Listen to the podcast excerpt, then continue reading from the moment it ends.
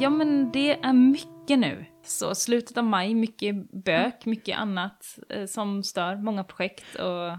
Ska vi ta bara, vad har varit bra senaste veckan sen vi spelade in podd sist? Oj, vad har varit bra senaste veckan? Ja, vi har skördat massa gräsklipp, det vet jag att du också har gjort. Mhm. Ja, så Mhm. det har varit kul att kunna liksom bara ehm, ha lite gräsklippsfabrik. Jag och min man Jon har samarbetat i att han klipper gräset, fyller på i skottkärra. Jag går och hämtar skottkärran och placerar ut gräsklippet. Sen går jag tillbaka med skottkärran och då finns där en ny skottkärra fylld med gräsklipp. Och så kan jag bara hålla på sådär. Ja. Så det är bara som att liksom gå och hämta gräsklippsgodis i en gräsklippsgodisfabrik. Så det, det har varit nice. Jag gillar verkligen den där begreppsförändringen. Att Mm. man inte klipper gräset utan att man skördar gräsklipp. Mm, Ja men det är du som har lärt mig det. Jag tyckte det var smart. Mm. Att det är grässkördartid nu. Mm.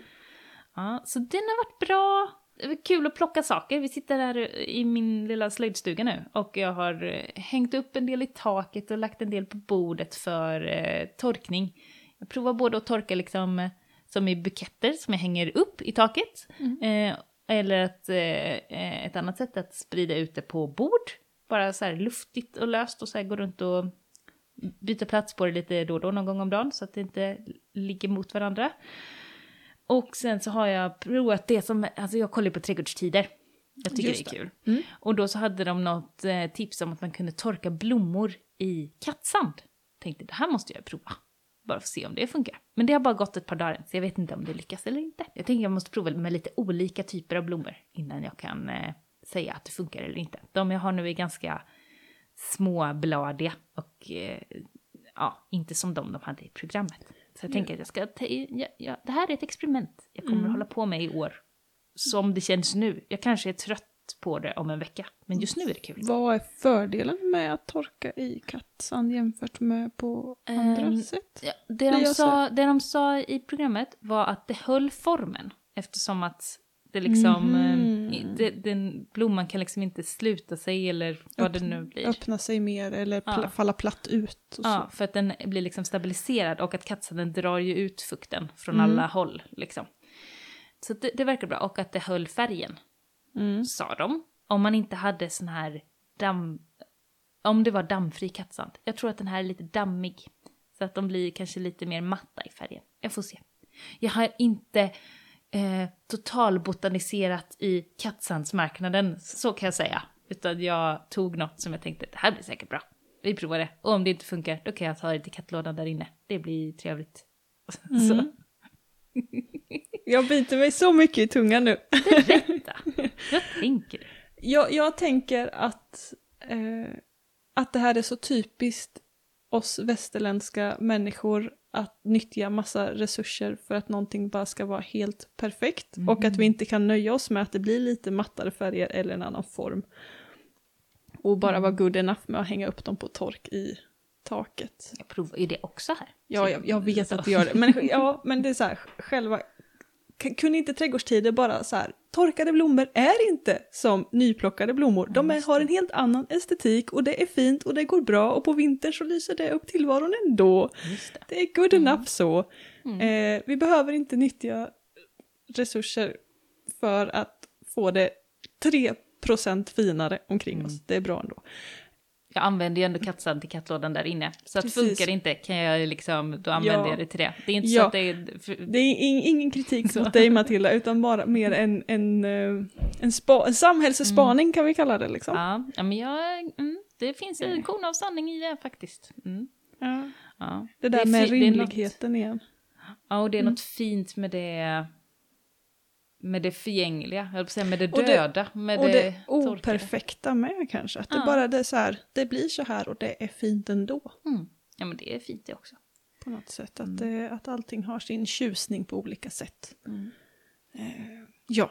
Ja, men så jag, jag har samlat en del och testar en Mm. del och leker lite med växter. Jag pratade ju innan om att jag ville bli bättre på örter. Och Jag att jag var en askass bok. på det.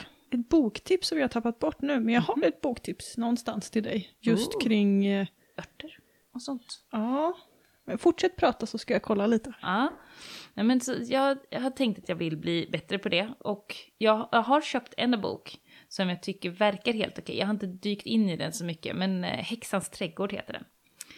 Eh, och där står det en del av örter, inte så djuplodande och sånt. Um, men den, den verkar trevlig lättsam, väldigt snygg bok. Så den uh, går jag runt och slår upp lite. Vad skulle man kunna, vad skulle man kunna plocka? Vad kan det användas till? Hur smakar det? Hur ser det ut framför allt? För det är svårt med det som man inte brukar skörda och veta vilken typ av blad är rätt blad. Jag är inte så bra på att se hur olika saker som inte blommar, hur ser deras blad ut? Så ska jag säga. Det kan jag tycka är svårt. Mm.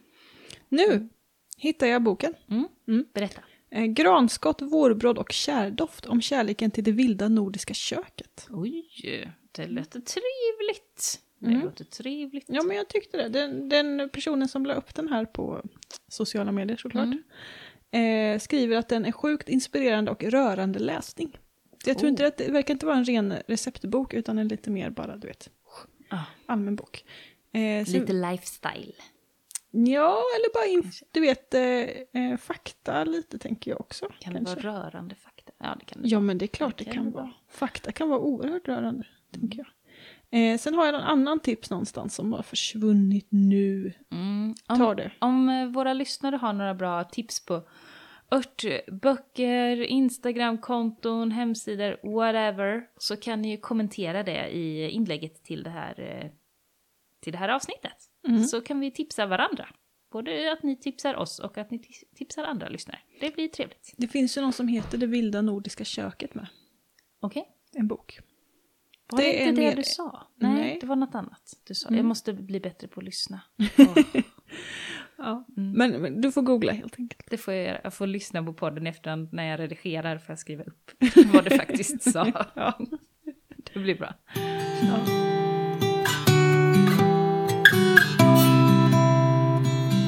Vad, vad har varit bäst för dig den här veckan? Nej, men vad som har varit bra för mig den här veckan är att vi fick en leverans med ensilagebalar i förrgår. Ja, i flertal. I, I flertal ensilagebalar. Oj, Verkligen. vilken, eh, vilken lyx. Och få det hemkört är ju helt fantastiskt Ja. faktiskt. Eh, så det känns jätte, jättebra. Kände jag kunde pusta ut lite. Mm. Eh, även om jag inte ens har öppnat någon av balarna än. Jag har inte hunnit det. Vad har Hur annars? många paket var det? Hur många fick du? Fem. Fem stycken! Jäklar. Oj. Ja. Mm. Plastade med. Eh, fast det är sådana sönderpiff som fåglarna har pickat hål på så de duger ju inte åt Mm. mat till djuren.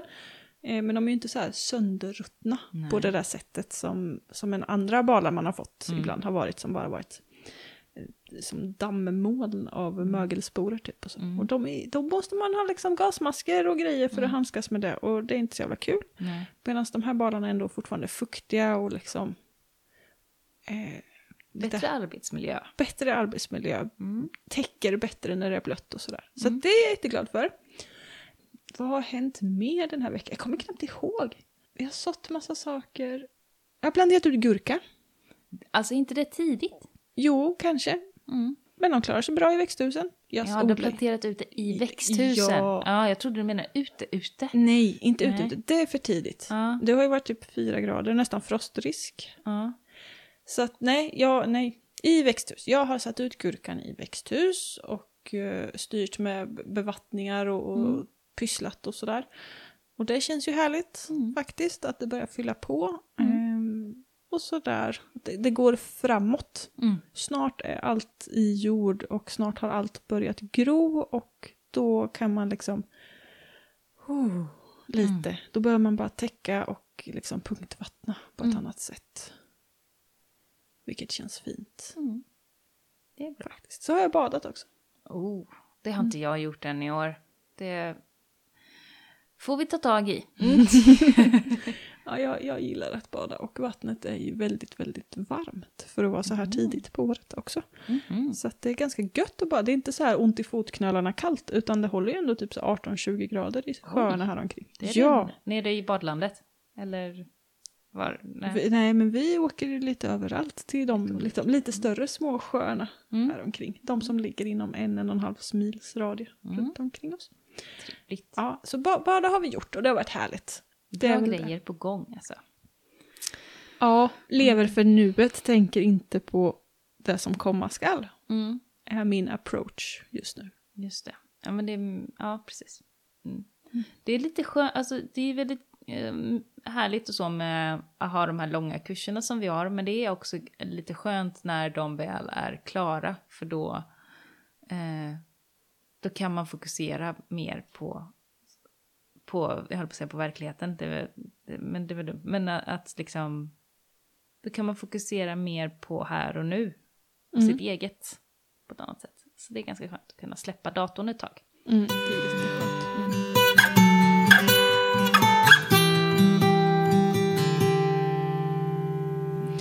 Nej men så, så, så är läget i alla fall nu.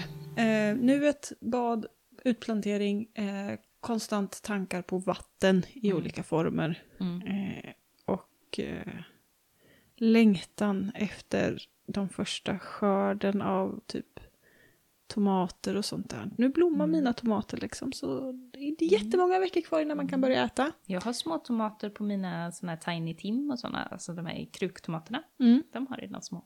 De måste jag plantera om. Ah. Ja, det är mycket att göra. Ja, men det är så Ja men det är så, att man kan inte gå ett varv i trädgården, man kan inte tänka ett steg längre. För tänker man ett steg längre eller går en omväg någonstans mm. någon, så ser man det där med och det där med och Mm. det där med och det med och just det, så där skulle vi göra och Mm. den där måste jag bära bort och den där måste jag plantera och den där måste jag rensa. Mm. Eh, ja, kaos. Men vi ska inte prata mer kaos. Nej. Jag tänker att vi pratar om vårt kaos nästan i varje avsnitt så här års. Det Mm. blir så. Det är Maja-kaos. Mm. Det är det. Mm. Vi ska fokusera på någonting annat Ja. som det också är lite... Är det högsäsong nu? Ja, för bina. Det är Mm. högsäsong. Det är, ehm, det är nu svärmarna börjar komma. De första, jag blivit, börjar bli inplingad nu på Facebook om så här, det är en svärm där. Och så, eh, så är det folk som taggar in mig i inlägg. Och jag är inte ute och letar efter svärmar, jag tycker inte det är roligt. Eh, Men, men eh, då kan jag tipsa dem om att ringa svärmtelefonen. Ring svärmtelefonen, googla svärmtelefonen. Funkar över hela landet. Samma nummer överallt, då blir man kopplad, beroende på postnummer, så blir man kopplad då till biodlare som har jour och eh, vill ut och hämta svärmar. Aha! Så det är en smart service. Och man kan också kolla svärmkartan. För alla de här samtalen som rings in kopplas till en hemsida som heter Svärmkartan. Och då kan man se då att ja, men här ringdes det in en svärm, det här var mindre än tre timmar sedan, det här var mindre än två dagar sedan, det här var för en vecka sedan. Och då kan man se att det går som vågor av svärmar över Sverige Mhm. just nu. Det är lite roligt. Ja men så det, det är mycket svärmar på gång. Men jag har ju då under hela förra året när jag eh, utbildade mig till yrkesbiodlare så satt man med någonting som kallas för en skötselplan. Alltså att man gör upp en plan för hur vill jag sköta om mina bin. Och eh, i år är då året då jag testar den. Se, funkar den här planen som jag har gjort i verkligheten? Och sen kan jag då justera då. Men eh, är det så att jag får dem, man säger drag när det är mycket blommor och sånt, när bina drar in jättemycket honung. Kommer de dragperioderna de tider jag har trott? Eh, för jag, måste skri- jag ska ju skriva i den här Just planen exakt hur många hur många lådor ska jag ha med mig ut till varje bigård eh, och gör, försöka göra samma över alla. Så att jag får ett system som är enkelt, att jag gör samma sak hos alla bin samtidigt. Så jag inte går och duttar och duttar och duttar överallt. För att då blir liksom... Effektiviserar och rationaliserar. Ja, Och nu testar du alltså om, Om- teori och verklighet hänger samman något sånär. ja, precis. Och det verkar som att det funkar skitbra hittills. Ehm, vilket jag inte trodde. Jag har tidigare år, ehm, till exempel då, när, ja men så här, nu måste vi ta det från början. Jag har något som kallas för en staplingskupa, det är alltså bikuper som man ställer lådor ovanpå varandra.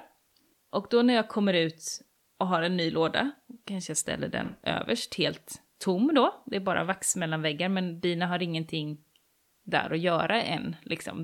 Det är ett tomt rum, men de måste själva fylla det med någonting.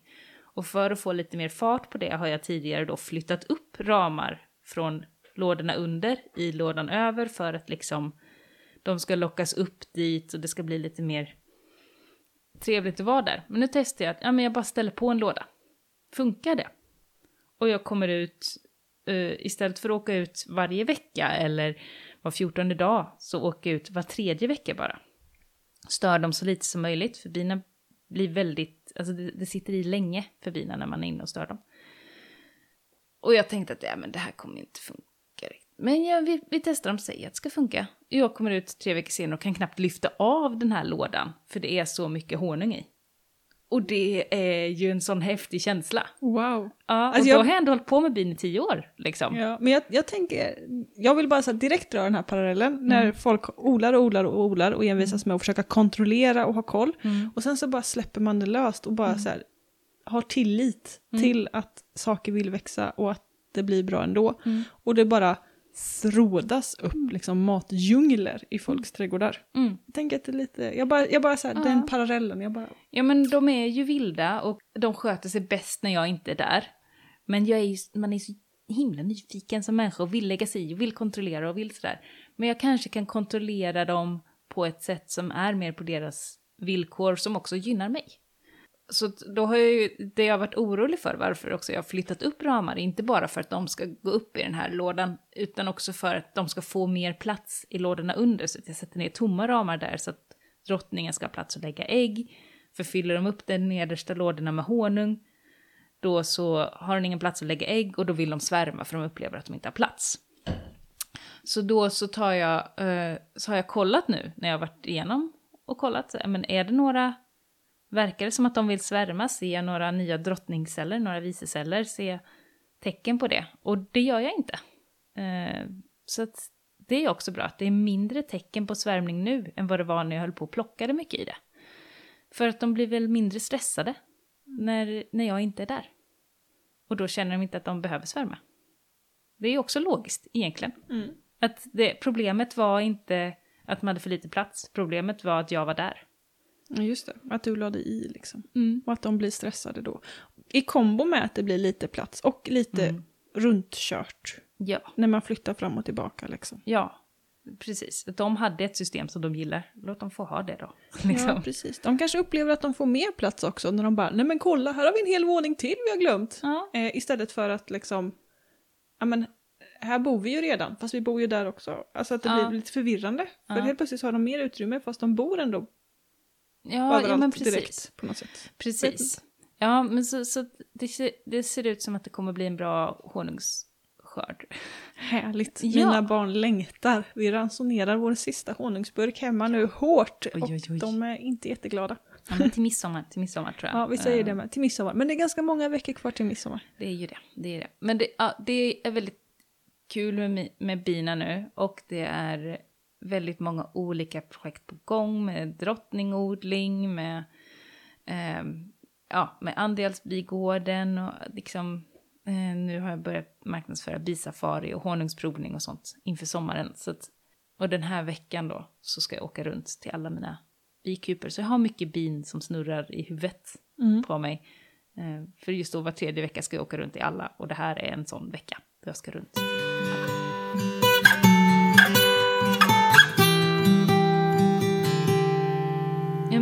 Jag gjorde ett litet inlägg på vår Instagram igår och frågade om det var någon som hade några frågor om bin. Mm. För jag tänkte att det kanske det, det kan det ju vara. Och så ville jag sitta och smaska honung på Instagram, det är ju också roligt. Så himla gott. Um, Fick du några frågor? jag har fått in en fråga. Eh, och det var om, eh, om det här med topplistkupor. Om jag har några tankar och funderingar kring det. Just- Har, du koll på vad en topplistkupa Eh, är? du sa ju att du hade stapelkupa när man Mm. bara ställer nya lådor på varandra. Topplistkuporna är de här mer avlånga Mm, precis. som ser ut nästan som en, en är- sågbock fast med liksom en, en stor grej på. Ja, och de är eh, eh, trekantigade i botten. Så de har inte raka sidor ner utan de har ju då... Ja, men... Det, det, Ja, men det är di- diamantformade nästan va? Mm, ja, det, bruk, ja, det Eller kan det sådär, vara. såna Det kan spe- det vara. Den här spetsiga liksom. Ja, som en eh, ruter typ. Ja. Eh, fast inte riktigt, de, de behöver inte vara så toppiga på toppen. Eh, Just det. så. Mm. Ehm, ja, eh, och vi håller på att bygga en topplistkupa nu nere i verkstaden. Jag har inte eh, fått klart den än. Men Vad är skillnaden? Varför är det olika? Hur jobbar man med dem? en, i en staplingskupa då sätter jag i vaxkakor med färdiga, eh, färdigprintade liksom vaxkakor, eller färdigpräglade vaxkakor eh, i ramar och det är fyrkantigt och jag kan slunga dem. Och bina bygger i dem och det är enkelt för mig att jobba med det och jag jobbar på höjden. Medan eh, i topplistkupan, precis som du sa, jobbar man på, på bredden. Så jag har alltid samma arbetshöjd. Jag, när jag utökar bisamhället, eh, ger dem mer plats, så är det då på, eh, inte på höjden utan på längden. Du flyttar någon form av mellanvägg? Ja, eller? precis. Det Ah. finns eh, en eller två mellanväggar beroende lite på var man har utgången. Har man utgången liksom i, ett, i en kortsida av kupan så är det ju bara en mellanvägg som man flyttar bakåt längre in så de får mer plats inåt. Har man utgången i mitten på ena långsidan så kan man ju flytta båda sidorna utåt kanterna. Eh, och sen så istället för att sätta i mellanväggar så, kan, så har man som ribbor som ligger uppe i taket. Det kan vara antingen trekantiga ribbor med en spets neråt eller eh, raka skivor med ett litet spår. Och i det här spåret kan man då sätta i bara någon, någon centimeter bred vax, eh, vaxkaka som man klipper liksom remser och trycker upp i den här skåran så att de sitter kvar och så kommer bina bygga rakt ner. Eller så bara penslar man på de här trekantiga ribborna. Penslar man i botten med, med vax så kommer bina bygga ner från dem. Mm, man ger dem en start på olika sätt. Ja. Och så bygger de... Så bygger de förhoppningsvis Mm. rakt ner från de här eh, kanterna. Och de bygger då inte i en färdig ram Nej. som i stapel, utan då har du liksom en, en träribba som de hänger i. Ja, och det är ju så som de gör naturligt, att de bygger ju hela vaxkakorna från grunden. Eh, och då måste de producera allt vax själv. Det går ungefär 8 kilo honung på 1 kilo vax, brukar man säga. Så jag får ju mindre honung i en topplistkupa. Eh, men eh, det kan ju vara mer naturligt för bina, det är så de gör i det vilda. Och det är ett argument. Eh, om jag vill använda vaxet till någonting annat, till till exempel cerat, smink, alltså skönhetsprodukter och sånt, så är allt vax från bina. Och då kan jag ta ett mycket bättre betalt. Än det, har, har jag vax från, med vax mellan väggar, då kan jag inte sälja det till kosmetika till exempel. Vad är det för vax då? Nej, är det någon halvfejk? Nej, det, det är inte fake. Det är också från bina. Mm. Men om jag då på vintern så kanske jag ger dem oxalsyra, vissa ger dem andra starkare mediciner. Och då så lagras det i vaxet och sen så kommer det tillbaks då till nästa, så har man samma vax nästa år och sådär. Eh, och det blir det ju inte om bina har producerat allt själva under, under säsongen, för man ger dem aldrig någon medicin eh, när de producerar honung, för vi vill ju inte ha medicinerna i honungen. Men, vi, men man bryr sig kanske inte lika mycket om vaxet om man inte just säljer det till skönhetsindustrin. Det gör inte jag, men för de som gör det är det ju smidigt med topplistkuporna för att få dem mer vax som de kan sälja dyrare. Ja, men det också som är lite besvärligare, eller annorlunda, så kan vi säga, med topplistkuporna är att man slungar ju inte de ramarna. För det finns ingen st- styrsel i dem. Alltså lyfter jag upp dem så kan de ju... eh, De kan ju Wobblar de? Ja, ja, det kan de göra. Liksom. Mm. De kan ju lossa från den här lilla listen och jag kan inte ha dem i en slunga liksom. Eller kan och kan. Klart man kan, men det blir väldigt mycket städande. Så, Det blir inte bra. det är inte rationellt. Eh, utan då brukar man pressa honungen istället. Så då har man som en slags skruv. Alltså att man... eh, Som man man gör när man mustar äpplen eller Ja. torkar blommor eller så liksom. Precis, jag eh, har provat att göra det ibland med ljunghonung, att jag pressar honungen Mm. istället. Just det, för den är så seg va? Ja, jätteseg att få ut. Eh, så då så tar man alla de här vaxkakorna med honung, lägger dem i den här pressen och så bara skruvar man ner så att honungen då pressas ur vaxet. Också en väldigt, väldigt kletig och omständig process. Men det kan man ju hålla på med. Man får ju inte lika mycket honung heller. Så det är ju inte... Jag vet ingen som har topplistkuper som har, har liksom så här flera hundra kilo som det står och pressar med någon sån här liten hemmabygge. Då får man ju ha några större grejer för att pressa det i sånt fall. Ehm. ja. Men hur Så gör man i olika. topplistkuporna för vintern då? Mm. För då kan, du kan ju inte plocka ut alla, all, alla vax. Nej, vad heter det, bo, bo, hela boet liksom för att pressa det. nej, Mm. och det gör man ju aldrig heller. Utan man tar ju aldrig bort där det finns yngel till exempel och så. Och mycket av honungen finns ju kvar. Eh, för de, det är ju inte så att de har en ram med bara yngel och en ram med bara honung. Eh, ofta är det en mix och med pollen och allting. Och alla de som är mixade, eller om det skulle vara några med bara yngel, då får de ju ha kvar det. Och det är också de som de övervintrar i sen. Eh, och när man då matar dem så finns det lite olika varianter. Att man, eh, man ska alltid mata dem i kupan, så då finns det matare man kan ställa in i själva kupan. Så då flyttar man hellre mellanväggen lite. Ger dem matar inne så går de och hämtar, fyller på i sina vaxkakor eller bygger nya vaxkakor då, som de kan fylla på med vintermat.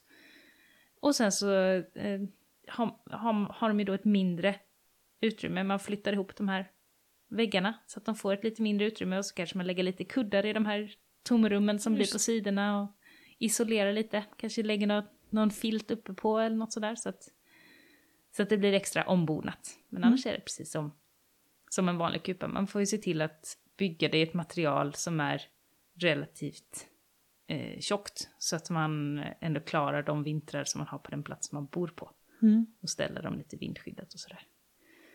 För de stapelkuporna är isolerade. Ja, de har ju, eh, de jag har är ju frigolit och det är väl kanske, vad kan det vara, 3-4 centimeter tjock frigolit.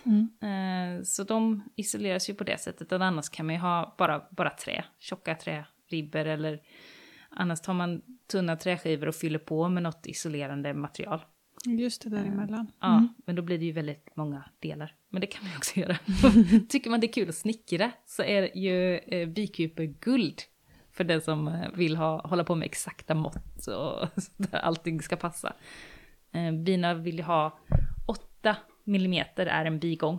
Det är det som de trivs med. Men blir det ett par millimeter mer så, då så kommer de börja bygga vildbyggen och bygga liksom helt fritt och det blir opraktiskt för oss. Och blir det, är det mindre då får de inte plats. Så det är det där på millimeternivå. Så när man bygger en ram Mm. så måste den exakt gå att dela på åtta. Eller? Är det där du säger? Då, nej, men att, att det ska finnas ett utrymme runt omkring ramen som är 8 Mm. millimeter mellan ytterväggen på kupan till ramen. Ja. Om man vill att bina ska kunna gå där. Mm. Eh, Vill Och det in- vill man kanske? Ja, man vill ju att de ska kunna flyttas emellan ramarna. Mm. Så, på ett smidigt sätt. Och blir det för tajt, kommer de att, eh, kommer de inte in där, då kommer de kitta fast det. Då kommer de sätta fast ramarna och det kommer vara jättesvårt att få loss dem. Och blir det för mycket utrymme så kommer de kanske lägga vax där. Och, Och då fastnar de också. och det fastnar också. Så, Åh, jag ska Det- inte bygga nej, grejer. jag har, eh, har ju byggt en, eller testat att bygga lite grann, men jag är inte tillräckligt noggrann. Jag tycker inte det är tillräckligt kul att vara så noggrann i ett material som inte är mitt primära material att bygga i. Liksom. Om man kunde sticka en kupa. Ja, då, då hade det varit eh, spännande. då hade det funkat bättre. Men eh, ja, nej. Eh, så jag har ju köpt kuper som jag använder i min, liksom, i min produktion. Men jag vill ändå ha en eh, topplistkupa nu när jag har lite sån här, när jag har kurser och sånt. Så Kunna visa på alternativen. Ja, precis. Jag har tänkt att jag ska börja samla lite olika varianter och Ska du göra någon sån här vildbibo också? Jag funderar på det. Och, Ja. och någon halmkupa hade varit lite fint. Bo i, Just det. En sån har grannarna. Ja, Fast inte med bin i en alltså. gammal. Ja, de hittade en sån när vi flyttade in. Just det. Ja. Det ja, tog men ett tag innan vi lyckades lista ut vad tusan det var för någonting Ja. faktiskt. Ja. De är, de är jättefina. Mm. ja, men det finns. Och det finns ju att köpa ny också. Liksom, Mm. Så att, eh, Att hålla bin har vi gjort väldigt, väldigt länge. Är Ja. det typ sedan 1300-talet, 1200-talet? man har hittat grottmålningar med biodlare som är 8000 år gamla. Coolt. Mm. Men då har det inte varit bin som vi har liksom haft hand om och plockat in. Utan då har det varit att man skördar från vilda bin. Just det. Men vi har ju haft någon form av tambin sen, sen tidig medeltid. Mm, men hit- eh, I pyramiderna hittar man också. eh, Ja, mjölk och honung. Mm, precis. Så att eh, hur länge vi har haft det här uppe kan jag inte svara på. Eh, vi är lite efter där uppe. Det Så, var lite kallt här för 8000 år ja, sedan kanske. men man har ju kunnat betala skatt i vaxljus och sånt där. Mm. Så, men eh, det är ju mycket, som jag har förstått det så handlar det mycket om att fånga vilda bin och ha hand om dem under säsongen. Och sen, Just, och sen kanske- släpper man lös dem. Ja, Mhm. precis. Man kanske inte övervintrar dem på det sättet. Om det går. Vill de vara kvar så är de kvar. Svärmar de så svärmar de. Just det. Men det... Vi har ju förfinat eh, bihållningen Mm, under de senaste tusen åren nästan. mm, 800 år. precis, och påbörjat en, en avel även på det här djuret. Som- Såklart. Som går olika i olika delar liksom.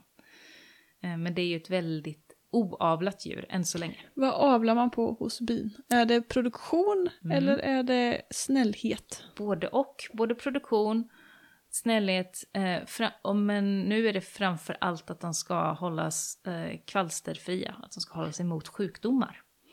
Eh, för det har ju blivit problem med det här varroakvalstret och det är egentligen inte kvalstret i sig som dödar, eller som är problemet, men när, den, när bina får de här kvalsterna, som är liksom som, ja, som stora fästingar, fast väldigt stora, på bina, då så försvagas deras immunförsvar och då de andra sjukdomarna som ändå finns i samhället latent, de bryter ut och blir det som dödar samhället. Då får de deformerade vingar till exempel, eller ja, det, det finns många andra följdsjukdomar när deras immunförsvar blir svagare. Eh, och det blir det när de utsätts för för mycket varroa.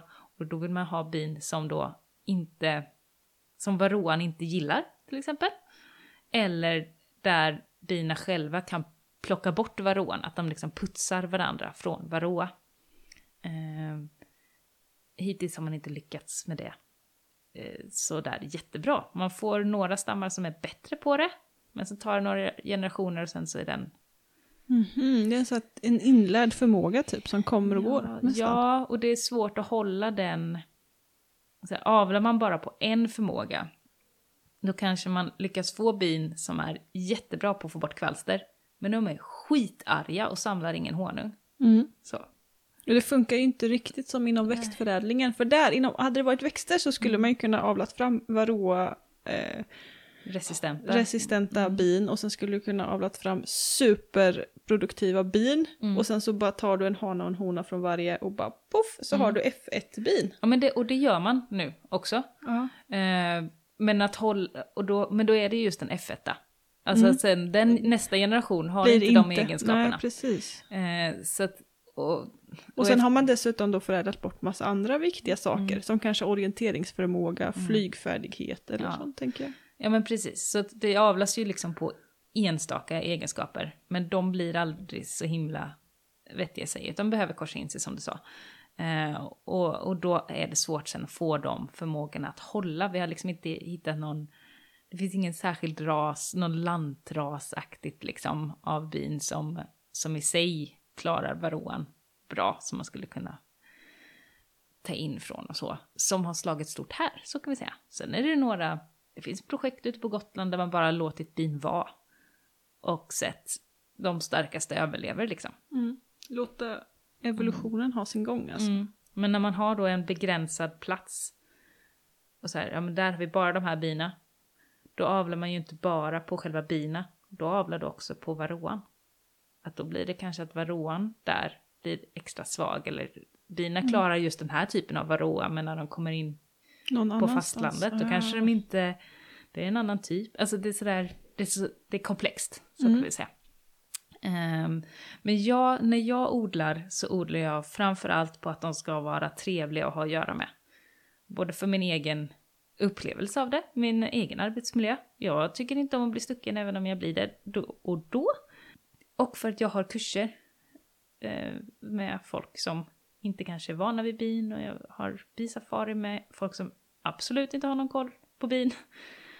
Eh, och då vill jag inte liksom att de ska bli, få en dålig upplevelse. Eh, så att för mig är det eh, snällheten som är prio ett. Och sen är det ju kul om de ger mycket honung också. Och sen vill jag ha en bra vinteröverlevnad. Det är de tre.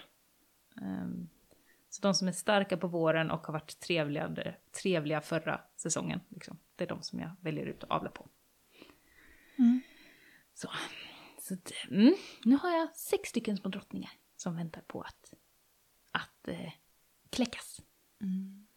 Spännande. Mm, det, är så små, det är lite som äggkläckning, alltså när man har små kycklingar på gång, samma känsla. Så kommer det bli något? Kommer, kanske, Ja, tänk- hur många blir det? Ja, precis. vad blir det för färg? Ja, Nej. ja, det men kanske, tänker man så, har de olika färg drottningarna? Mm, det kan de ha. Både att man märker de olika färgerna, men det bestämmer ju jag då. Ja. Eh, men, men bina kan ju ha lite olika färgskiftningar. Mm. Eh, och jag har ju ligustica-bin, det kallas ju ibland för det gula biet. Alltså de är, man har avlat på färg där en del, kan man Mm. också göra om man vill. Eh, andra bin, till exempel det nordiska biet, pratar man om är mer svart. Och karnikabin är mer grått, vitt, nej grå, gråbrunt. Så- Alltså de är lite, Mhm. men det är, det är verkligen att då är man inne och kollar i detaljer eh, om färgerna. Men de är ju individer. Jag har vissa samhällen som är mycket mörkare än andra. Eh, och det tycker jag då inte är, är så, så bra, för jag vill ju ha ligustica-bin här va. De ska ju vara gula. Ja, just det. Så att då kanske det Mm. har kommit in, de har liksom De parar parat sig med någon annan. Ja, och det, det. så länge de sköter sig får de vara kvar. Men just det här samhället är lite, nej de är lite sura. Jag ska Mm. nog byta drottning där. Mm. Mm. Ja, det får vi se när det hamnar i planen nästa år tror jag. Mm. Det är Inte mer i år. Nej. Inte mer grejer i år. Nej, men nu är Sätter det jag liksom ner testa planen. Foten här. Nu räcker det med grejer för i år. Mm, ja men precis. Så mycket, jag hoppas att hon som eh, skrev frågan om topplistkupan fick lite svar Mm. på hur en topplistkupa kan funka. Och eh, är man intresserad av topplistkupa, topplistkupan trendar nu. Har trendat senaste åren. Men är inte det bara för den känns mer hantverksmässig än frigolitkuper? Ja, alltså jag, tror, jag tycker det ligger... det. Och- Ofta trendar saker som ligger, det ligger mycket yta i. Mm. För att man liksom vill tillbaka till någon form av hantverk och trygghet visuellt i Mm. alla fall. Ja men precis, och innan dess var det ju Flowhiven. Och den är på väg bort lite grann. Just det, när man bara häller ut honungen. Ja, precis. Och eh, jag, jag tycker det, man ska ha- en kupa som man själv tycker är rolig och jobba i. Bina anpassa sig. Eh, och vill man testa topplistkupa, gör det. Eh, jag kommer ju själv göra det. Eh, och efter att jag har en egen så tror jag att jag kan säga mer om för och nackdelar ur, som personliga reflektioner från det. Eh, Nu har jag mest hälsat på andra som har det och kan liksom höra vad de säger och vad jag själv eh, har för förutfattade meningar om hur det verkar vara att jobba i dem. Mm. Eh, och jag tycker den verkar helt okej. Eh, när man, om man har en topplistkupa så kan man ha ett litet titthål, alltså en liten glasskiva eller plastskiva i som man bara kan öppna ena långsidan och kolla in. Och så bygger man något själv eller vill köpa något, det finns ju de som bygger sådana på heltid och bara säljer ut till folk. Eh, Köp gärna en sån med, eller bygg gärna en sån med en sån skiva så man kan titta in. För det är lite roligt att kunna se hur det går för dem. Mm. Och, då behöver man inte riktigt störa dem på samma Nej. sätt, även om det säkert stör en del att det helt plötsligt försvinner en vägg. Ja, det stör med ljuset. Ja. Det, då är de säkert störda i 5-6 timmar eller någonting. Mm. Bara för att någon har... Så det är samma som att bara öppna locket Mm. på en... eh, Även om jag inte öpp- öppnar plasten eller går in och rotar så om jag tar bort locket så blir de störda i 5-6 timmar. Känsliga individer. Ja, men skulle, Med inte, rätta. skulle inte du också Jo. vara lite orolig? Jo, försvann taket här skulle jag bli orolig. Ja. Även, om, även om det var en skiva kvar Mm. så skulle jag liksom bli... 5-6 timmar ungefär. Sen lugnt. Ja, precis. Kan, kanske ett par dagar. Ja, ja men precis. Det, det är lurigt det.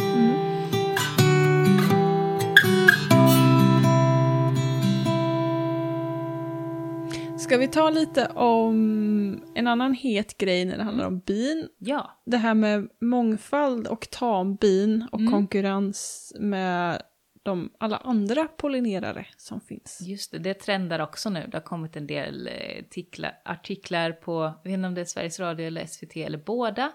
Och även i andra medier där man ställer då tambin mot vilda pollinerare. Eh, och att då eh, lägger upp det som att Svart Ja. eller vitt. Ja, tambina är det stora hotet liksom. Och eh, jag tycker att det är ett, ett ganska snävt perspektiv. Att eh, det stora hotet är som vanligt vi människor. det stora hotet är monokulturen, eh, gifterna, de stora öknarna som vi inte riktigt kan se av gräsmattor och golfbanor och eh, ner, Parkeringar, asfaltsvägar. avlövning, Eh. avskogning och sånt där. Eh, hade vi haft en eh, biologisk mångfald av växter, blommande växter, under hela säsongen i en större del av landet, då hade det inte varit ett problem för vildbin. Hade vi inte haft en global uppvärmning hade vi inte haft problem för vildbin. Eh, visst, det kommer fler biodlare. Eh, de flesta av dem är på hobbynivå. Det är inte så att man i Sverige än ser någon som har hundratals bikupor på ett och samma ställe. Och är det någon som har många bikupor är det oftast vid ställen där det finns väldigt mycket mat för bina. Annars sätter man inte många bikupor på ett och samma ställe. Så att um, jag skulle heller inte ha ett bisamhälle precis intill en, jag vet inte, en sandtäkt där det bara finns just den här sortens särskilda sandbi. Eh, då hade jag undvikit den platsen. Eh, och det tror jag att många av de biodlare som finns gör. Mm. Att man har, när man skaffar bin så får man också en förståelse och en kunskap om insekter i stort. Om man vill vara med och hjälpa dem att bygga en biologisk mångfald. Sen jag skaffade bin har vi skaffat en, eh, byggt en damm. Jag lägger väldigt mycket mer fokus på blommande växter och eh, kryddväxter och sånt som inte bara gynnar mina bin utan också många andra vildbin. Jag har jättemycket vildbin här i trädgården. Eh, och så är det liksom för de flesta. Mm. Att man, man jobbar på, med mångfalden mer där man bor. Så jag tror att eh, på visst, någon, någon enstaka plats kanske det kan bli ett problem, men i det stora hela är det inte de tama bina som är boven i dramat, utan det är monokulturen. Mm. Bristen på mat och Ja. livsutrymmen. Ja. Mer än så. Mm. Precis. Vi måste vara bättre på att inte klippa vägkanter och att inte tro att allt liv bara ska leva i vägkanter.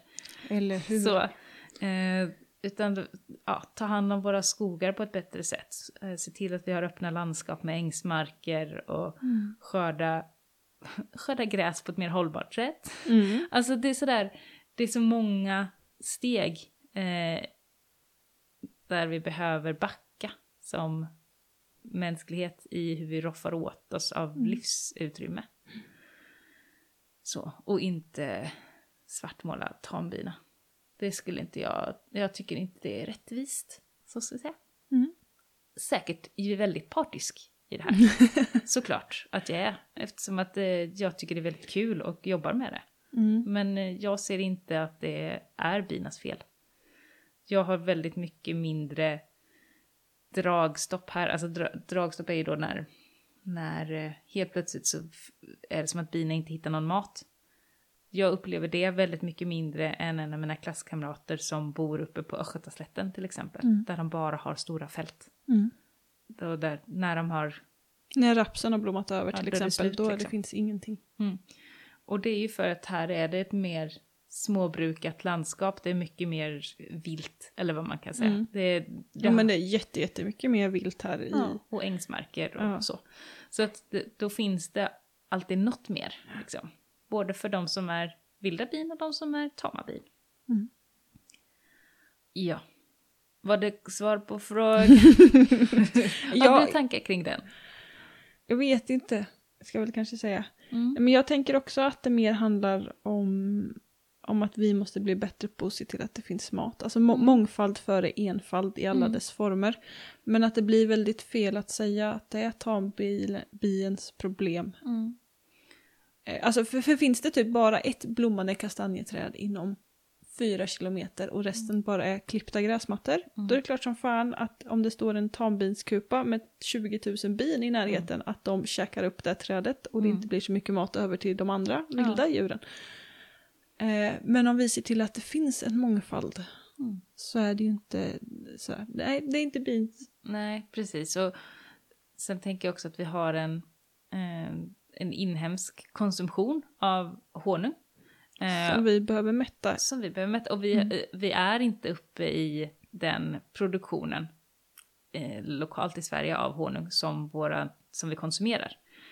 Eh, vi importerar nästan hälften av den honung som säljs i Sverige. Eh, När vi kan vara självförsörjande Ja. egentligen. Och Ja, då bör vi ju vara det liksom. Mm. Och blir det för mycket tambin då, då får vi käka mindre honung. Mm, ja, och det tycker jag är dumt. Honung är gott, honung är bra.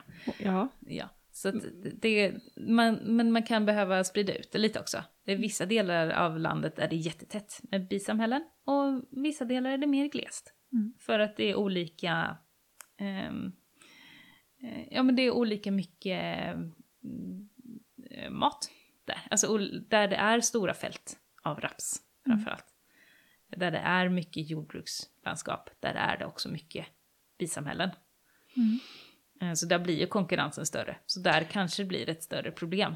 Jag tänker också att om man ser bisamhällen i sin vardag när man Mm. åker till och från jobb eller vad som helst så är liksom det blir en mindre tröskel att kliva över, att själv bli biodlare då, Mm. kontra om du aldrig ser några sådana kuper i någon form i Mm. din vardag. Mm. Och då borde det också innebära att det blir liksom tätare med biodlare på vissa platser, för att Mm. man möter biodlare i vardagen på ett annat sätt. Ja, och det är väldigt många som är hobbybiodlare. Jag tror att det är ungefär 18 000, lite drygt. Mm. Nu, det här siffran får ni ta med en nypa salt, men det är kring där. Som är med i Sveriges biodlares riksförbund, som är för hobbybiodlare. Och det är ett par hundra bara i biodlarföretagarna. Eh, Sen kan det Jättestor finnas, skillnad, alltså. ja, sen kan det ju finnas företagare som inte är med i föreningen och det finns hobbybiodlare som inte är med i föreningen. Men bara Mm. man ser storleksordningen på hur stor del av alla våra biodlare som gör det på hobbynivå kanske har två bisamhällen i sin trädgård Mm. liksom. De flesta kör ju väldigt, väldigt småskaligt med sin Mm. biodling. Typ till sig själv bara. Ja, precis. Till lite grannar, till lite släkt. Ja. Ja. Ja. dumpa priserna för oss andra. Nej, man ska, jag, vi är på samma sida. Det vi får, jag tycker om hobbybiodlarna. Jag tycker de är bra. Mm. Mm. Jag tänker att det där med tröskeln att ta sig över eh, gäller ju också det här med, med så kallade stökiga trädgårdar, eller Mm. mångfaldsträdgårdar tycker jag vi Ja. kan kalla dem istället. Det låter fint. Eller hur? Mångfaldsträdgårdar. Mm. Eh, att eh, det behövs fler sådana. Mm. Och börjar man möta fler sådana så kommer fler sådana att dyka upp. Ja, Så skit i att rensa trädgården. ja Städa inte. Precis, och det är bra för grannskapet också. Jag träffar så, alltså, så många människor som säger att ja, men min, det, jag är så glad för att min granne han städar aldrig sin trädgård så då kan jag ha min lite som jag vill. Ja, men eller hur? Var den i grannskapet som har, har den värsta trädgården. För då kommer de eh, 4, 5, 6, 7, 8, 14 andra att ha det också lite mer. Kunna slappna Verkligen. av lite, lite mer. Ja, inte behöva gå ut och klippa gräset när alla andra gör det liksom. Nej. Så att eh, våga vara lite motsträvig. Ja, det behövs Mm. jätte, jätte, jättemycket. Jag tänker så att tänk om alla, ett villakvarter odlade liksom. Vilken mångfald det skulle bli Mm. om alla 28 husen längs en gata satte varsin olik blomma. Mm. Liksom, och sådär. Det skulle bli så en enorm mångfald på en väldigt liten yta. Mm. Verkligen. Ja, det är fint. Mm. Det är fint. Eller om alla bara satte varsitt päronträd, eller sälj, eller vad som helst. Mm. Liksom. Alla bara satte varsitt träd, ingen likadan som någon annan. Mm. Då är, har du liksom massa olika träd vid massa olika blomningar. Ja, för vi vill ha På mångfalden. väldigt, väldigt liten sträcka. Mm. Ja, precis. För de flyger inte så himla långt. Nej. Så. Det hade varit en dröm att ha ekoxe här. Det hade varit coolt. Mm. Men vi är, eh, vi är, ju, vi är ju ganska nära. Finns ju på östkusten. Mm. Men eh, ja, vi är nog för högt upp. Kan ha det som mål. Och få Någon- hit ekoxarna. Ja, någon gång i livet. Det finns en del Just fina ekhagar här. Det finns det, verkligen. Ja. Vi, har, vi har en ek på vår, i vår trädgård. En självsådd ek. Jag såg det. Jag är. Flerstammig. Flerstammig. Den är två stammar är det som har dykt upp. Och den är ju nästan en meter hög. Och Mm. vi har liksom inte reflekterat över den. Och helt plötsligt så bara stod den där. Jag blev Och det- arg på ekar. Jag tog bort ekar härifrån. Varför det? För att de skuggar. Jag, tagit bort en, jag tog bort en jättestor ek för några år sedan. Mm. Och sen kommer det en massa ekskott. Liksom. Ja, ja vi, vi blir asglada och tänkte att den här eken kommer ju stå perfekt för att skugga huset under de här 37 graders temperatursomrarna vi har framöver. Det är bra. Vart liksom om 30, 40, 50, 60, 100 år. Det är bra. För det, den står precis så att den tar bort den hetaste middagssolen mot södergaveln på huset när den har växt upp. Så det blir gulleken nu. Det blir gulleeken. Jag är jätteglad för att den är där. Det är bra. Men jag kommer ju själv aldrig få uppleva den i sin mäktigaste form liksom. Eh, Men men det, är det, ett det långsiktigt projekt. Ja, det känner jag också är skitsamma. För jag blir så här, yes, nu kommer barnen. Och barnbarnen har bättre svalka. Och den här jätteeken här vart efter liksom. Det är bra. Eh, jag gjorde ju en sån här liten och frågade om råd. Hur tar man hand om den här nu på bästa sätt? Mm. Så, för att ge den, jag vill ju inte greja med den, men jag vill ändå liksom ge den bästa förutsättningarna. Så. Mm. Och folk var jättesnälla och, och liksom kom med tips och råd och sånt. Men väldigt många gäller ju det estetiska. Att man ska tukta för det estetiska. Ja, du vill ha en snygg ek. Nej, Nej. det vill jag nog faktiskt inte. Nej. Jag, vill, jag, bara jag tänker så här, har, jag, har du någonsin sett en ful ek? Vi vänder på den frågan liksom. Mm. Hur, hur den liksom än har växt och blivit till, har du någonsin liksom sett en, en ful ek? Eller ett fult träd som Ja. har fått växa fritt? Som, Ja. Har du det? Ja, det har jag. Det har jag. Men... eh, men jag har ja. sett fula träd, men ofta är det för att någon har varit och sågat i dem. Ja. Eller ja. varit och så här Ja, så våldfört sig på dem. Det är svårt att... Alltså, Sen här har ju de- alla varit jämt. Alltså det är ju ett brukat landskap. Jag eh, Sådär. Nej. Det är klart att det har varit... Eh, sådana där som har... Jag har ett träd som är en bit bort bakom vårt hus. Som har liksom fallit till hälften och sen har det börjat växa massa stammar rakt upp. Oh. Den ser ut lite som en sån här snedkam. Den är inte så himla snygg. Men den är ju rolig för sig. Alltså, Den- den allting ju- behöver inte vara snyggt men den är... Nej. Och vad är det som avgör vad som är snyggt? Mm. Var, var kommer vår estetik ifrån egentligen? Mm. Det är väl kul om du kan ha ett, ett, eh, alltså ett välmående, bra och snyggt träd. Ja, det är det. Men välmåendet går före snyggheten. Ja. Jag, jag har nog aldrig sett en ful ek, Nej. Mm. Tänker jag. Så att Mm. ja, vi Ja, ska de är nog, mäktiga träd. ja, vi ska nog bara låta den vara så får vi se.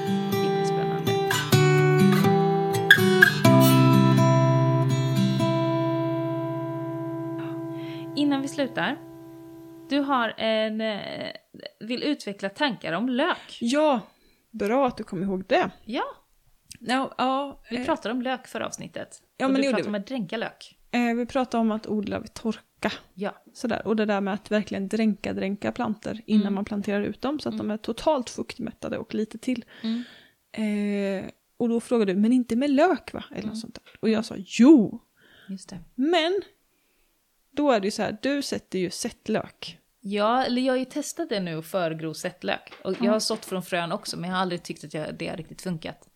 Eh, men när, när jag ställde frågan, men inte lök, då tänkte jag ju på sättlöken. Mm. Och jag tänkte på den frösådda löken, för jag frösår ju all lök. Och den frösådda löken, den dränker ju jag så att den är riktigt, riktigt fukt, fuktmättad innan jag sätter ut den. Sättlök vet jag inte om jag skulle dränka.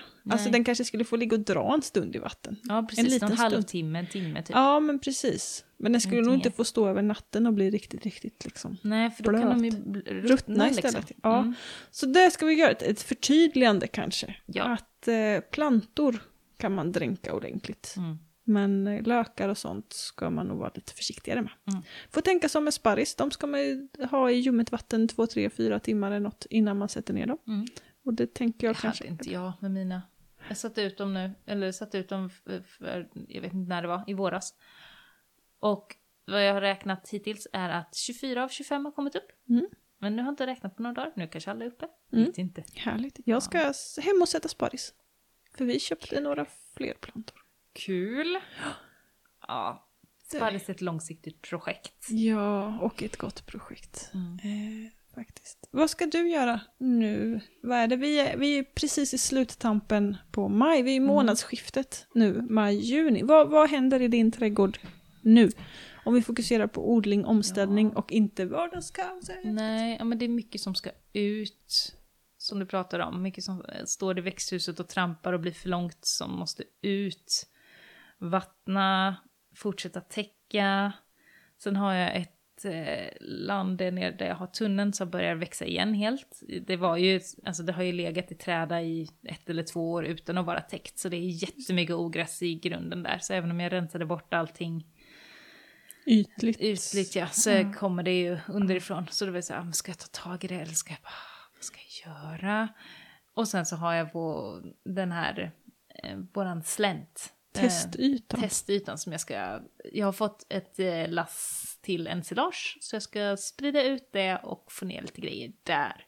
Men på fredag så har vi ju arbetsdag. Ja, Mm. du och jag och lite andra trevliga människor har ju bildat ett litet arbetslag. Ja. Astrevligt. Trev- Åka runt till varandra och jobba i tre timmar. Och fika. Och hjälpa till med saker. Plantera träd, rensa ogräs. Mm. Vad som behövs. Tre myror och en larv. Så att nu har jag... är det bara jag kvar om vi inte ska köra en, en vända till. Så ni kommer ju på fredag hit. Jag har inte Mm. riktigt bestämt vilket projekt vi ska ta tag i så jag har inte svarat i chatten än. Jag Jag inte. tänker det där ogräslandet. Det, ja, det, det, det är det som tar emot mest och det är därför jag var så här, men ska ni göra? Jo, men det är just sånt som tar emot mest som man ska Ja, sätta arbetslaget i jobb i. Ja, liksom. för det vore ju jättebra om vi kunde Vi är ju inte det. här för att liksom gå som Marie Antoinette och bara pilla, peta Nej. lite och pilla lite och Nej, gula precis. lite. Vi är här för att jobba hårt. Mm. Så hårt våra barn tillåter oss. Ja, för det är ju inte, det är ändå rimlig storlek på det. Mm. Sådär. Det är ju inte en hel åker liksom. Men det, det tar emot när man är själv. Precis. Och då sätter man arbetslaget på det. Bra, Ja. då har vi bestämt det. Ja, vad bra att du bestämde det.